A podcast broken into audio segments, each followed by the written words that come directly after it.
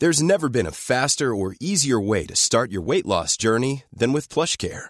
PlushCare accepts most insurance plans and gives you online access to board-certified physicians who can prescribe FDA-approved weight loss medications like Wigovi and Zepbound for those who qualify. Take charge of your health and speak with a board-certified physician about a weight loss plan that's right for you.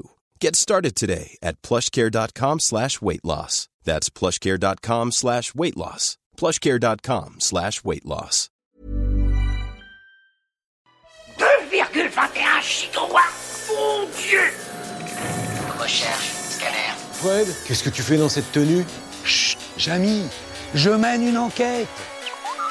Alors ça, c'est très tordu, mais bougrement intelligent. Sixième Science, un podcast 20 minutes et science et avenir. Alors ça, qu'on soit de cet univers ou d'un autre, ça doit faire très J'étais dehors en train de regarder les étoiles et malencontreusement quelqu'un a voulu un je l'ai pris dans la figure.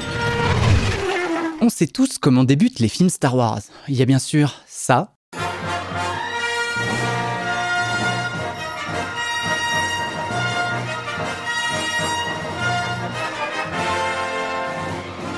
Juste avant que la musique démarre et que l'énorme logo de la saga envahisse l'écran, on peut lire une phrase, toujours la même, bien distincte en bleu sur fond noir.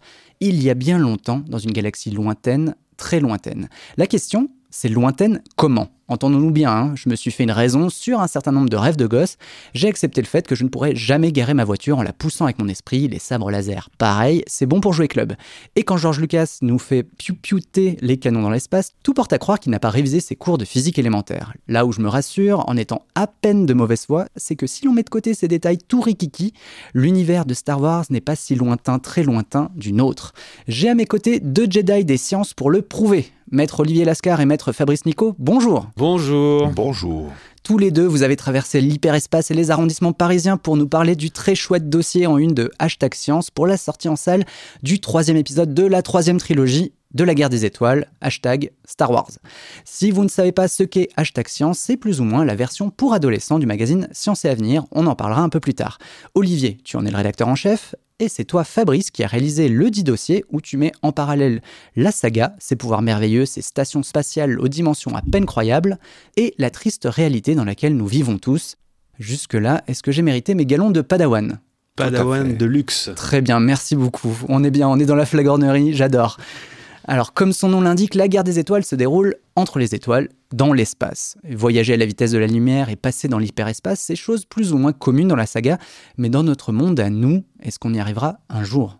Fabrice Alors, a priori, non. Je suis désolé de commencer par une mauvaise nouvelle, mais ça c'est vraiment un, aspect qui coince euh, parce que la vitesse de la lumière, 300 000 km par seconde, c'est par définition une vitesse que seule la lumière peut atteindre. Aucun objet matériel ne peut aller plus vite que ça. C'est interdit par les lois de la physique. Parce qu'en gros, il faudrait disposer d'une infinité d'énergie pour euh, dépasser la vitesse de la lumière. Et l'infini, en physique, ça, ça n'existe pas. Indépassable. C'est indépassable. En gros, ce que tu dis, c'est qu'il faut de plus en plus d'énergie, c'est ça, pour déplacer un objet et... Oui, on peut comprendre. Hein. Euh, on comprend bien que quand on roule à 130 km/h ou à 260 km/h, il faut emporter un réservoir de carburant beaucoup plus important pour pouvoir atteindre cette vitesse.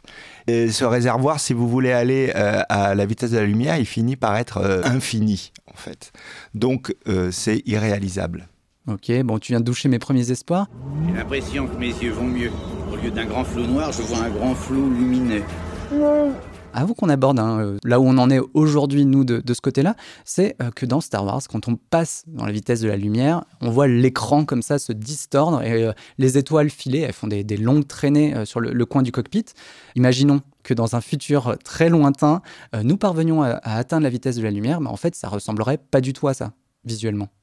Il y, y, a effectivement des, des, scientifiques qui ont essayé de phosphorer à, sur cette question, parce que ce qui est intéressant avec des sujets comme Star Wars, c'est que du côté des scientifiques, ça, ça stimule l'imagination. On a bien compris, on sait tous que c'est pas un documentaire, hein, que George Lucas a pris des libertés avec la réalité.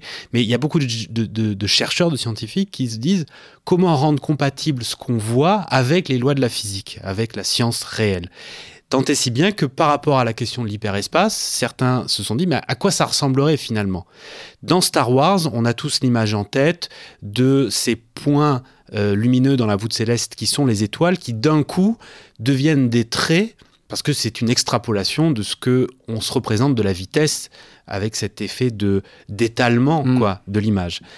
Dans un cas aussi extrême que celui qui consiste à aller à la vitesse de la lumière, ça serait pas ça parce que donc d'après ces scientifiques, l'image qu'on pourrait voir, l'image qu'on aurait en allant à la vitesse de la lumière, dans la réalité, eh bien, ce serait euh, un, panorama blanchâtre, tout blanc, qui irait en se dégradant vers le noir de plus en plus sur les bords du cadre, finalement, et c'est beaucoup moins cinématographique. Bon, ok, on a compris que c'était effectivement un peu moins fun que euh, que- la représentation dans Star Wars. Mais avant d'en arriver là, si un jour on y arrive, hein, je, mets, je mets des guillemets partout, euh, quelle est notre pointe de vitesse à nous, petite humanité? Alors, justement, c'est intéressant parce que cette pointe de vitesse, on est en train de la battre à peu près tous les six mois en ce moment même. Super. Voilà. Alors, il est là euh, établi à 343 000 km heure. À comparer avec la vitesse de la lumière, 300 000 km par seconde. Donc on est très très loin. Mais enfin, c'est quand même pas mal parce qu'en gros, ça fait 9 fois le tour de la Terre en une heure. C'est pas mal. Et il est établi par une sonde qui s'appelle la sonde Solar Probe, qui est partie étudier le Soleil et qui réalise autour du Soleil une série d'orbites. Donc elle tourne régulièrement, elle part et revient, elle part et revient. Et euh, si elle bat des records de vitesse, c'est pas simplement pour le, la beauté du geste, c'est pas les, les, ingénieurs qui ont envie de s'amuser, c'est tout simplement qu'elle est attirée par le Soleil, qui est l'objet le plus massif euh, du système solaire, et que cette attraction est terrible et lui fait gagner de la vitesse. Ça n'est pas en, bourrant euh, la sonde d'essence que euh, on obtient des vitesses pareilles. C'est en se laissant euh, attraper par euh, l'attraction gravitationnelle d'un corps très massif. Olivier Alors c'est c'est ce qu'on fait de mieux pour l'instant, hein, mais euh, c'est vrai que finalement c'est pas BZF par rapport à la vitesse de la lumière elle-même, puisqu'en pourcentage ça fait jamais que 0,07%. Donc on voit qu'on a une marge de progression qui est sacrément importante. hein. Alors, on va pousser cette marge de progression parce que j'ai cru comprendre qu'il y avait un projet qui s'appelle Breakthrough Vous excuserez mon accent. C'est quoi exactement ce projet? Faut dire que c'est très difficile à dire. hein. Euh, ce projet, il est assez récent. Il date de 2016. Il était porté justement par euh, un- une très grande figure de la science qui est cet astrophysicien britannique Stephen Hawking, qui est mort peu de temps après. Stephen Hawking, grand spécialiste des trous noirs. Mm. Et euh, c'est quelqu'un qui était très intéressé par euh, la, la question de la, la vie ailleurs que sur Terre. Euh, puisqu'on sait maintenant, avec la découverte des exoplanètes, euh, on, on a déjà découvert 4000 planètes hors de notre système solaire. On sait qu'il y en a plein partout et que potentiellement dans l'eau, il y aura peut-être des endroits qui seraient habitables. Donc Mhm. il était très intéressé par ces problématiques-là. Et à un moment donné, il s'était associé avec un milliardaire russe et ensemble, ils avaient essayé de bâtir un projet. Alors ils n'étaient pas que tous les deux, il y avait tout un, un aéropage de scientifiques.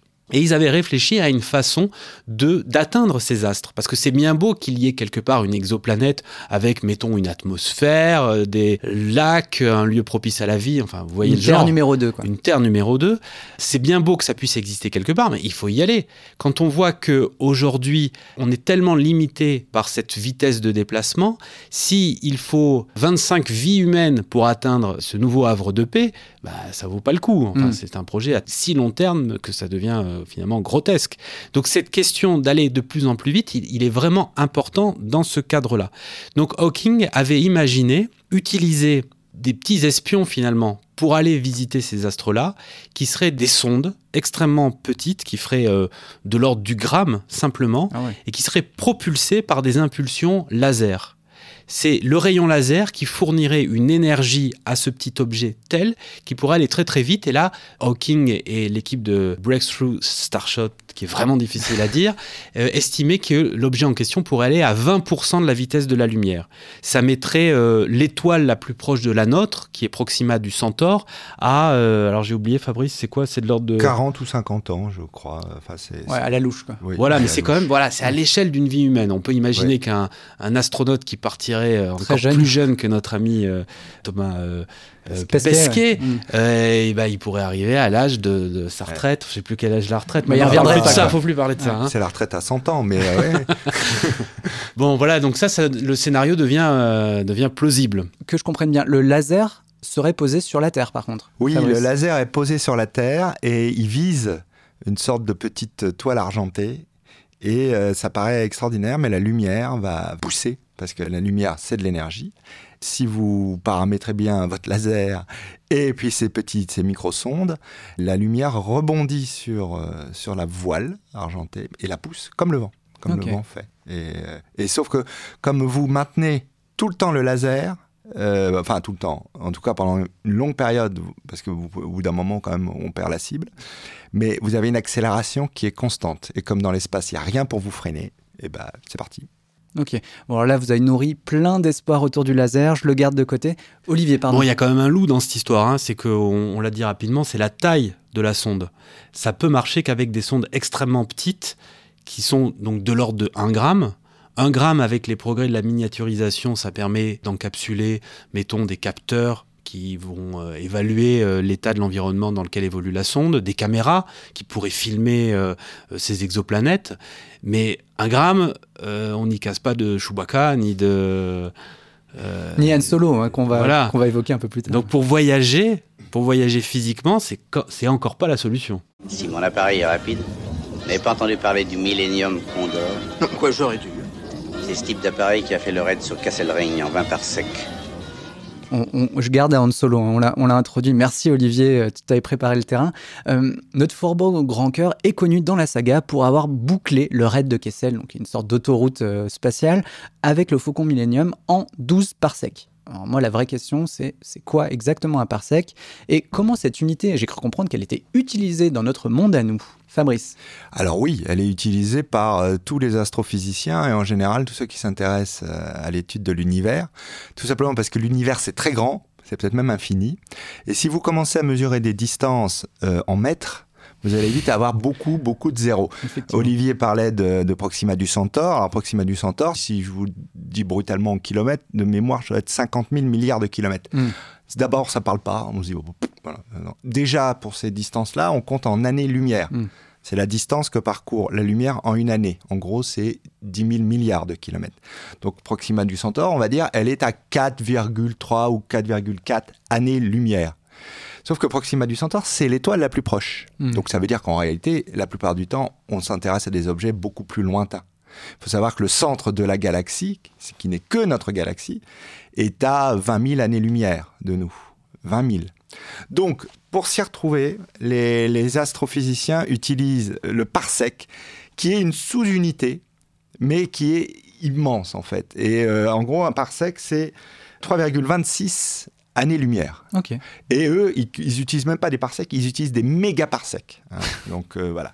Pour, euh, c'est la seule façon de. 10 puissance 6. Voilà, exactement. 1 avec 6 C'est un million, un million de parsecs. De parsec, oui. Vraiment, c'est c'est vraiment euh, un cosmologiste. euh, euh, il, voilà, en dessous du mégaparsec, il, il, il voit pas. Ouais, donc en gros, on peut dire que euh, il, il a fait très vite, quoi, Han Solo. Oui, oui, oui, c'est très fort. Oui, c'est très fort, mais après, il, il conduit bien. On s'attaque aux planètes. Star Wars est connu pour ses mondes relativement peu accueillants, hein, désertiques, totalement euh, sous les glaces ou ravagés au contraire par les flammes. Est-ce que ce genre de planète est présent dans notre univers à nous? Olivier Alors, peut-être une, une remarque qu'on a mis en exergue dans Hashtag Science, c'est que justement, les, les planètes de Star Wars, elles semblent très spécialisées. Mm. hein. Comme tu le dis, Romain, il y a Tatooine, la planète des sables, Hot, euh, par un jeu de mots euh, très fécond, qui est la planète de glace. Ça paraît extrêmement spécialisé, comme je l'ai dit, alors que on voit bien avec la Terre que différents paysages peuvent cohabiter. Sur la Terre, on a euh, la glace, euh, le désert, euh, la mer, etc. Donc ça, c'est un biais qui peut déjà paraître un petit peu étrange. Mais si on creuse un petit peu la question, on se rend compte que pourtant, il existe des planètes qui sont effectivement aussi spécifiées que celle-là. Alors je pense en particulier aux planètes océans. Dans Star Wars, il y a une planète océan. Alors c'est dans la... C'est Camino, c'est ça? Voilà, c'est dans ce qu'on appelle la prélogie, c'est-à-dire ces trois films qui ont été tournés euh, à partir de la fin des années 90 par Lucas lui-même, avant qu'il abandonne euh, la série aux mains de Disney. Et Camino, c'est la planète océan sur laquelle on voit euh, euh, Obi-Wan Kenobi affronter le chasseur de primes Django Fett. Donc il y a que de l'eau sur cette planète. Et ça, ça peut exister dans notre galaxie parce que la molécule d'eau, qui est la très fameuse H2O, on la trouve un petit peu partout. Par exemple, dans ces fameux nuages de gaz qui sont les pouponnières à partir desquelles seront créées les planètes et les étoiles, il y a beaucoup de molécules H2O. Tant et si bien qu'il y a des scientifiques à l'université d'Harvard qui sont pliés à un petit calcul. Ils ont essayé de trouver combien de planètes parmi toutes les exoplanètes qui composent notre galaxie, la Voie lactée, combien de ces planètes pourraient être des planètes océans, c'est-à-dire hmm. recouvertes entièrement d'océans Ils ont trouvé un, chiffre absolument stupéfiant. Oui, alors c'est autour d'un tiers. Hein, euh, alors, oui, alors c'est une étude, hein. il y aura peut-être une étude qui dira le contraire, mais en tout cas, c'est comme disait Olivier, euh, la molécule d'eau est, tellement abondante que euh, finalement, c'est pas tellement surprenant de trouver des planètes qui en sont remplies, mais alors à des niveaux considérables, hein, parce que sur Terre, euh, si vous prenez toute l'eau, ça représente quelques fractions de pourcents de la composition totale de la Terre, même pas 1%, alors qu'il est tout à fait envisageable de trouver des planètes avec 20% d'eau mais avec quand même, je vais apporter un bémol parce que c'est beau, là on est dans Waterworld aussi, on dira ça va être chouette, toutes ces planètes pour faire du surf. Mais en fait, euh, il faut savoir que euh, l'eau, euh, elle n'est pas forcément liquide. Oui.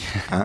donc il faut être à la bonne distance de l'étoile parce que si vous êtes trop près, ça devient de la vapeur et ça vous fait un effet de serre de folie et donc il fait un peu chaud pour le surf. Et puis si vous êtes trop loin, bah, vous avez une banquise. Voilà. On a évoqué le froid, le l'eau tout simplement. Qu'en est-il des flammes? Qui est l'un des mondes qu'on voit, je crois, dans bah, l'épisode 3 de la prélogie de, Lucas. Voilà, chez, dans, Star Wars, ils ont appelé ça la planète Mustafar. C'est la planète euh, qui conclut euh, cette prélogie, puisque c'est euh, pendant un combat comme ça au milieu des lacs de lave que Obi-Wan affronte Anakin. Et Anakin tombe dans, dans, la lave, il manque de disparaître carbonisé, il est sauvé in extremis, il va devenir Dark Vador. Alors cette planète, c'est l'enfer. J'allais dire c'est l'enfer sur Terre. Non, c'est pas sur Terre, mais enfin c'est l'enfer quoi. Mm. Il y a des volcans qui glougloutent, il y a des projections de lave, euh, des lacs de lave, des torrents euh, en fusion. Finalement, ça pourrait ressembler à la Terre, mais à la Terre au premier âge de sa vie, puisque quand une planète est à l'époque de la pouponnière, pour la Terre c'était il y a plus de 4 milliards d'années eh ben, c'est un environnement où euh, les roches se collisionnent, il y a des frottements terribles, c'est une pâte à modeler qu'on malaxe à très grande vitesse, il fait très très chaud, et ça ressemble à ça finalement. Donc mm. Mustafar, une planète de lave, ça pourrait ressembler à, tout simplement à une planète lambda, mais au premier âge de sa vie. Ok, très bien.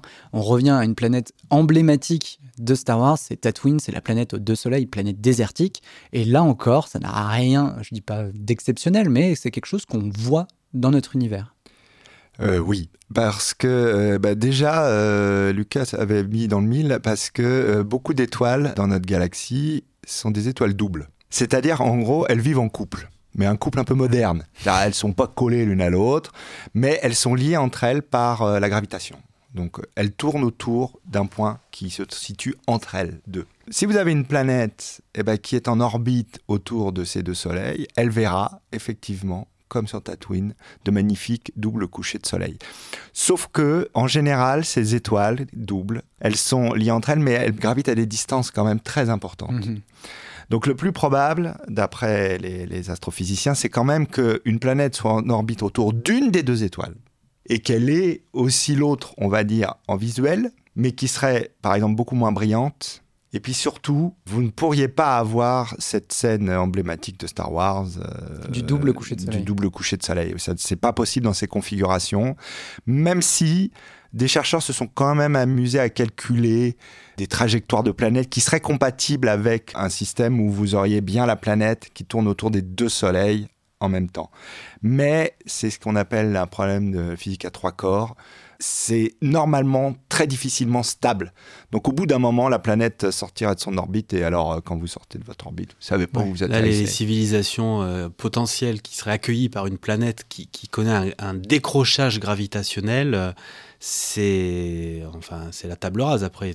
C'est des civilisations qui disparaissent. Je fais juste une micro parenthèse. C'est le sujet d'un roman de science-fiction absolument extraordinaire qui est sorti il y a peu de temps. Romain, tu connais, voilà qui s'appelle Le problème à trois, corps. Mm, c'est le premier tome. Et, qui raconte comment une civilisation extraterrestre qui vit euh, sur une planète euh, selon une telle configuration est obligée d'aller chercher ailleurs pour subsister. C'est une très bonne illustration de ce problème et c'est absolument passionnant. Oui, on recommande largement. Et effectivement, ils vont chercher ailleurs, ils viennent chercher chez nous, évidemment. Hein. C'est toujours la petite terre qui se retrouve au milieu des embrouilles. Mais en tout cas, effectivement, très très bonne recommandation. Euh, si jamais vous n'avez pas d'idée de cadeau pour Noël, voilà, vous avez trois tomes.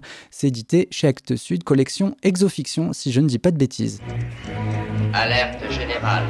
Étoile noire signalée. L'ennemi sera à portée de tir dans 15 minutes. Alors, on a parlé de planète, on a parlé de corps, on n'a pas évoqué une étoile, et en particulier une étoile artificielle. Je parle de l'arme ultime de l'Empire, l'étoile de la mort. Bon, euh, on l'appelle l'étoile de la mort, mais elle se fait quand même détruire par deux reprises par Luke Skywalker. hein. Est-ce que cette étoile pourrait exister prochainement hein? Imaginons qu'un président américain se mette euh, en tête de construire une étoile de la mort. Est-ce que c'est possible d'accoucher de ce mini-astre artificiel? Alors, il y a plusieurs casse-têtes quoi, qui viennent quand on regarde euh, l'étoile de la mort. Le premier, c'est au niveau simplement de sa géométrie. Donc, on parle d'un engin artificiel conçu par l'homme. Euh, Aujourd'hui, la construction spatiale la plus grande qui a été faite par euh, les ingénieurs du monde entier, c'est la Station spatiale internationale, qui est donc ce laboratoire gigantesque qui fait 100 mètres d'envergure et qui gravite à, à peu près à 400 km au-dessus de nos têtes. hein. L'ISS, c'est là où vont les astronautes quand ils séjournent six mois dans l'espace. Thomas Pesquet, encore lui. Voilà, toujours lui. C'est ce qu'on a fait de plus grand. Et ça n'a pas du tout euh, une forme, ça a une forme de vaisseau spatial finalement, c'est tout plat. Donc quelque chose qui serait rond comme euh, l'étoile est-ce que c'est possible? Alors oui, c'est possible parce que dans la euh, saga, il y a quelques indices qui nous donnent des éléments de compréhension sur la taille que pourrait avoir l'étoile de la mort. Alors il y a une scène qui est euh, célèbre à la fin du Retour du Jedi, le film de, de 83, le dernier film de la première trilogie, où on, est avec euh, les, les rebelles, l'équipe de Luke Skywalker et de Solo et de Leia, et ils sont en train de réfléchir à la façon dont ils pourraient attaquer l'étoile de la mort. Et on voit que l'étoile de la mort est en fait un satellite d'un astre beaucoup plus important, un astre naturel qui est lui-même un satellite, puisque c'est la lune d'Endor. Alors on ne sait pas euh, de quelle euh, planète ce serait un satellite, mais enfin, on est là aussi, c'est un, fait scientifique qui existe vraiment. Les, satellites de satellites, on- ils appellent ça les moon moon, c'est assez sympa aussi comme idée. Mais donc là, euh, l'étoile de la mort, ce serait le satellite de cette lune d'Endor, et on les voit, ils sont représentés dans cette séquence du retour du Jedi. Ce qui fait qu'on a un ordre de grandeur sur la taille de ces deux astres. Ouais, Et on voit que l'étoile de la mort, elle pourrait avoir, si on considère que la lune d'Endor a une taille qui soit compatible avec les planètes qu'on connaît, genre la Terre, hein, l'étoile de la mort, elle pourrait avoir de l'ordre de 750 km de diamètre. Et ça, c'est la taille des euh, corps que l'on trouve dans la ceinture d'astéroïdes du euh, système solaire et qui sont des astres ronds. Donc la dimension de l'étoile de la mort fait que, en raison de sa propre masse, elle peut, par gravité, s'auto-façonner. C'est la gravité des astres eux-mêmes qui leur donne cette rotondité. Hmm. Donc le fait d'avoir un objet de la taille de l'étoile noire qui soit ronde, ça c'est possible. Premier point. L'autre question, c'est comment on la construit? Avec quel type de matériaux? Là, on arrive sur une, euh, un angle mort. Aujourd'hui, on n'a pas, euh, en l'état. Alors, est-ce que ce serait des nanotubes de carbone? Hmm. Par exemple, ces, ces matériaux dont on sait qu'ils ont une très grande résistance, élasticité, légèreté. Ça pourrait être une piste. Mais en l'état actuel des choses, on ne sait pas faire, quoi. Oui, puis j'imagine que les quantités seraient astronomiques.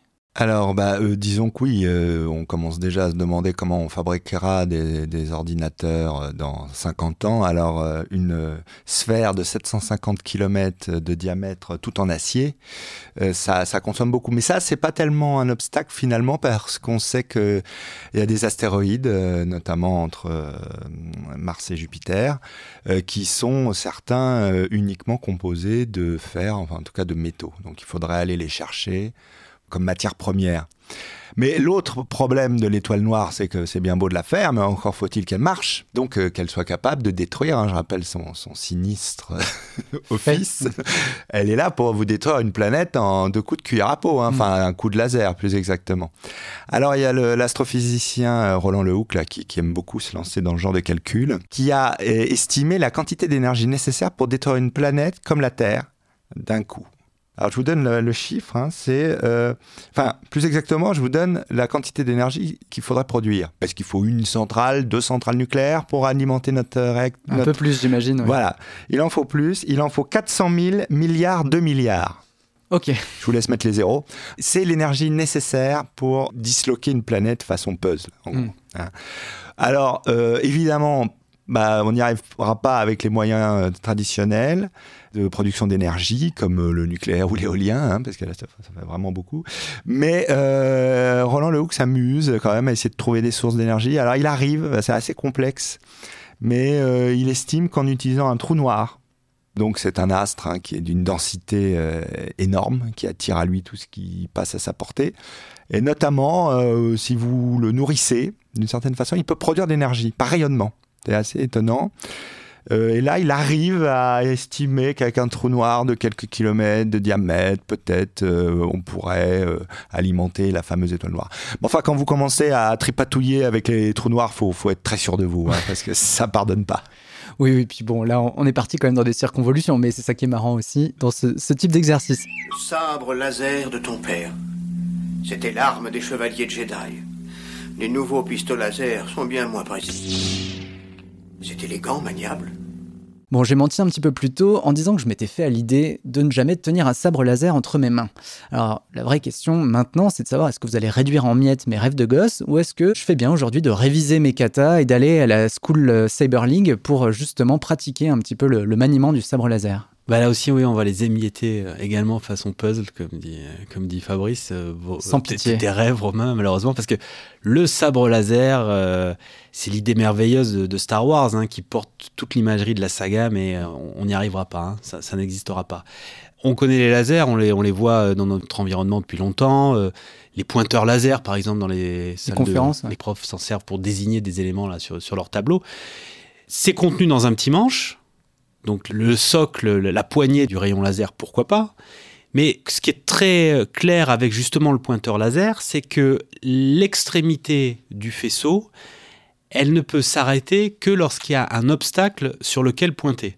C'est pour ça qu'on voit ce petit point rouge sur euh, le tableau du prof.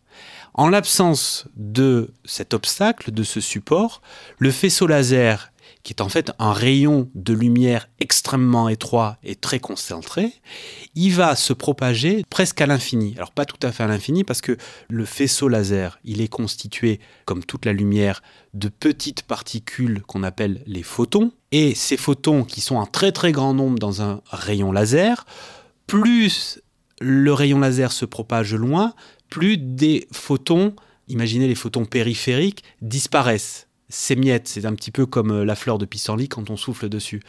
Donc euh, plus on va loin, plus le faisceau va s'amenuiser. Donc à des kilomètres, mettons, euh, c'est sans doute pas le chiffre exact, mais à des kilomètres du manche du laser, on aura le faisceau qui se sera finalement complètement émietté et disparu. Ouais, Un résidu, quoi. Un résidu. Mais en aucun cas, on ne peut former cette lame, cette pointe comme l'épée de l'escrimeur, qui est consubstantielle à l'épée. à- Voilà. Donc le sabre laser, ça peut pas marcher déjà à cause de ça. Oui, et puis un autre problème qui est très décevant aussi, c'est qu'il fera pas de bruit. Alors qu'en fait, le bruit, il est mythique. hein, Il le pas de- bzzz, le vroom. bzzz, Voilà. Mm. Et il fera pas de bruit parce que la lumière fait pas de bruit. Qui est une bonne nouvelle, parce que sinon, si vous allumez une lampe et que vous entendez un cri strident, c'est pénible. Pour enregistrer un podcast euh, dans le noir. Exactement, voilà, ça c'est impossible. Donc la lumière ne fait pas de bruit. Et l'autre aspect qui est décevant, c'est que si vous essayez d'utiliser euh, un faisceau laser comme euh, une épée, c'est-à-dire en la confrontant à une autre épée, vous obtiendrez pas de résistance parce que quand deux rayons de, lumière se croisent, ils ne se voient pas, ils se traversent l'un l'autre il n'y a pas d'interaction.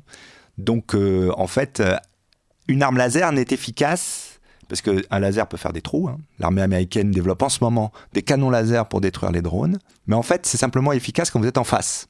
Hein, ce que disait Olivier.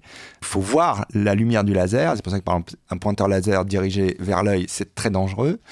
Parce que à ce moment-là, vous recevez toute l'énergie du laser et ça chauffe. Un laser ne détruit qu'en chauffant. J'ai regardé justement en lisant votre dossier, j'étais allé voir un YouTuber qui s'amuse à créer, euh, non pas des sabres laser, mais euh, des lasers euh, de façon totalement.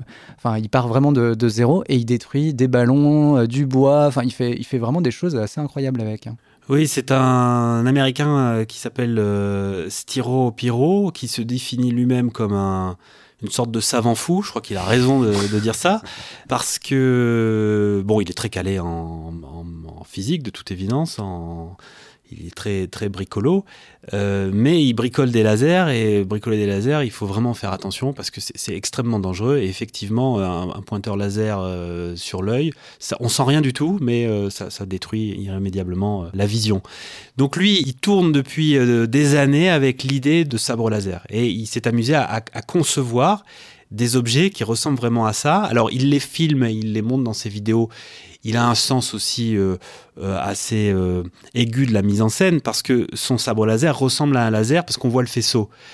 Pour voir le faisceau d'un sabre laser, il faut être dans un environnement particulier avec de la fumée, avec des plein de, de micro-obstacles qui permettent à la lumière qui est extrêmement concentrée du faisceau laser de se réfléchir un petit peu partout et donc de faire en sorte qu'un spectateur qui n'est pas orienté dans l'axe du laser puisse le voir et voir ce, fameux tube de lumière. Donc quand on le filme dans des conditions comme celle-là, avec des fumigènes par exemple, on voit le faisceau laser. Et quand la photo ou la prise de vue est cadrée de façon à ce qu'on ne voit pas la pointe de l'épée, eh ben, on a l'impression d'une épée, alors qu'en fait, c'est un, un faisceau qui va à l'infini. Et dans ces vidéos, effectivement, il utilise la capacité chauffante de ces euh, bidules pour faire brûler une feuille de papier, une balle de ping-pong. C'est extrêmement euh, immédiat, hein. c'est tout à fait saisissant et on voit à quel point ça peut être dommageable. Bon, en tout cas, euh, je vous renvoie. Euh, ne faites pas ça à la maison. C'est exactement ce que j'allais dire. Donc, du côté des recommandations, on a dit Liu Cixin, vous pouvez y aller les yeux fermés. En revanche, vous n'offrez pas, vous ne fabriquez pas de laser pour Noël, s'il vous plaît. On arrive à la fin de cette émission et surtout de notre hommage à Star Wars. Mais la guerre, elle continue bien et je vous propose de poursuivre le combat avec nos deux maîtres Jedi ici présents et surtout euh, leur vaisseau mère, le magazine Hashtag Science, en tant que grand commandeur. Olivier, peux-tu nous dire ce qu'on trouvera à bord du numéro donc de décembre-février, c'est ça hein Oui, voilà, c'est un numéro qui reste deux mois en kiosque, qui est sorti début décembre et qui est disponible partout en France, hein, dans tous les kiosques, euh, les relais H et compagnie, euh, jusqu'au 7 février. On a ce gros dossier de une pour Star Wars pour accompagner la sortie du film le 18 décembre, hein, euh, l'épisode 9 euh, qui s'appelle L'ascension de, Skywalker. Mais dans ce numéro d'Hashtag Science, eh ben, vous trouverez plein d'autres euh, choses. Il y a une revue des vidéos YouTube, ce qu'on fait habituellement. Il y a un article de maths pour expliquer quels sont les calculs et les algorithmes derrière le GPS qu'on utilise tous les jours. Il y a de la BD qui explique comment l'évolution fait que les poules sont devenues des dinosaures ou plutôt le contraire. et euh, donc c'est un sommaire extrêmement riche à, retrouver dans, ce numéro d'Hashtag Science. Très bien. Euh, merci également, maître Fabrice Nico. Je précise que tu es donc l'expert astronomie et physique de la rédaction de Science et Avenir et auteur du très chouette dossier qui s'intitule Que la science soit avec vous, qui a servi de base à cette émission. Alors des étoiles, on en compte des millions, mais pour gagner la guerre, il suffit d'en prendre 5 et de les déposer sur la page iTunes de 6ème Science. Et pour les missives à tête chercheuse, vous connaissez désormais l'adresse audio at 20minutes.fr. À la prochaine, et n'oubliez pas, on envoie de la science dans tous les sens.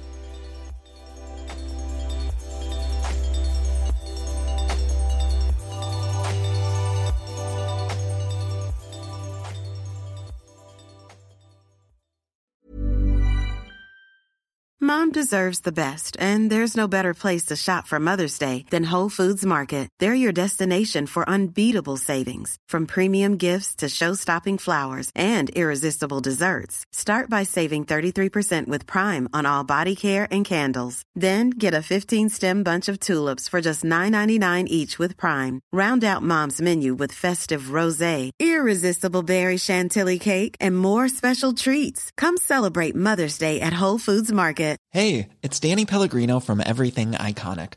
Ready to upgrade your style game without blowing your budget? Check out Quince. They've got all the good stuff shirts and polos, activewear, and fine leather goods, all at 50 to 80% less than other high end brands.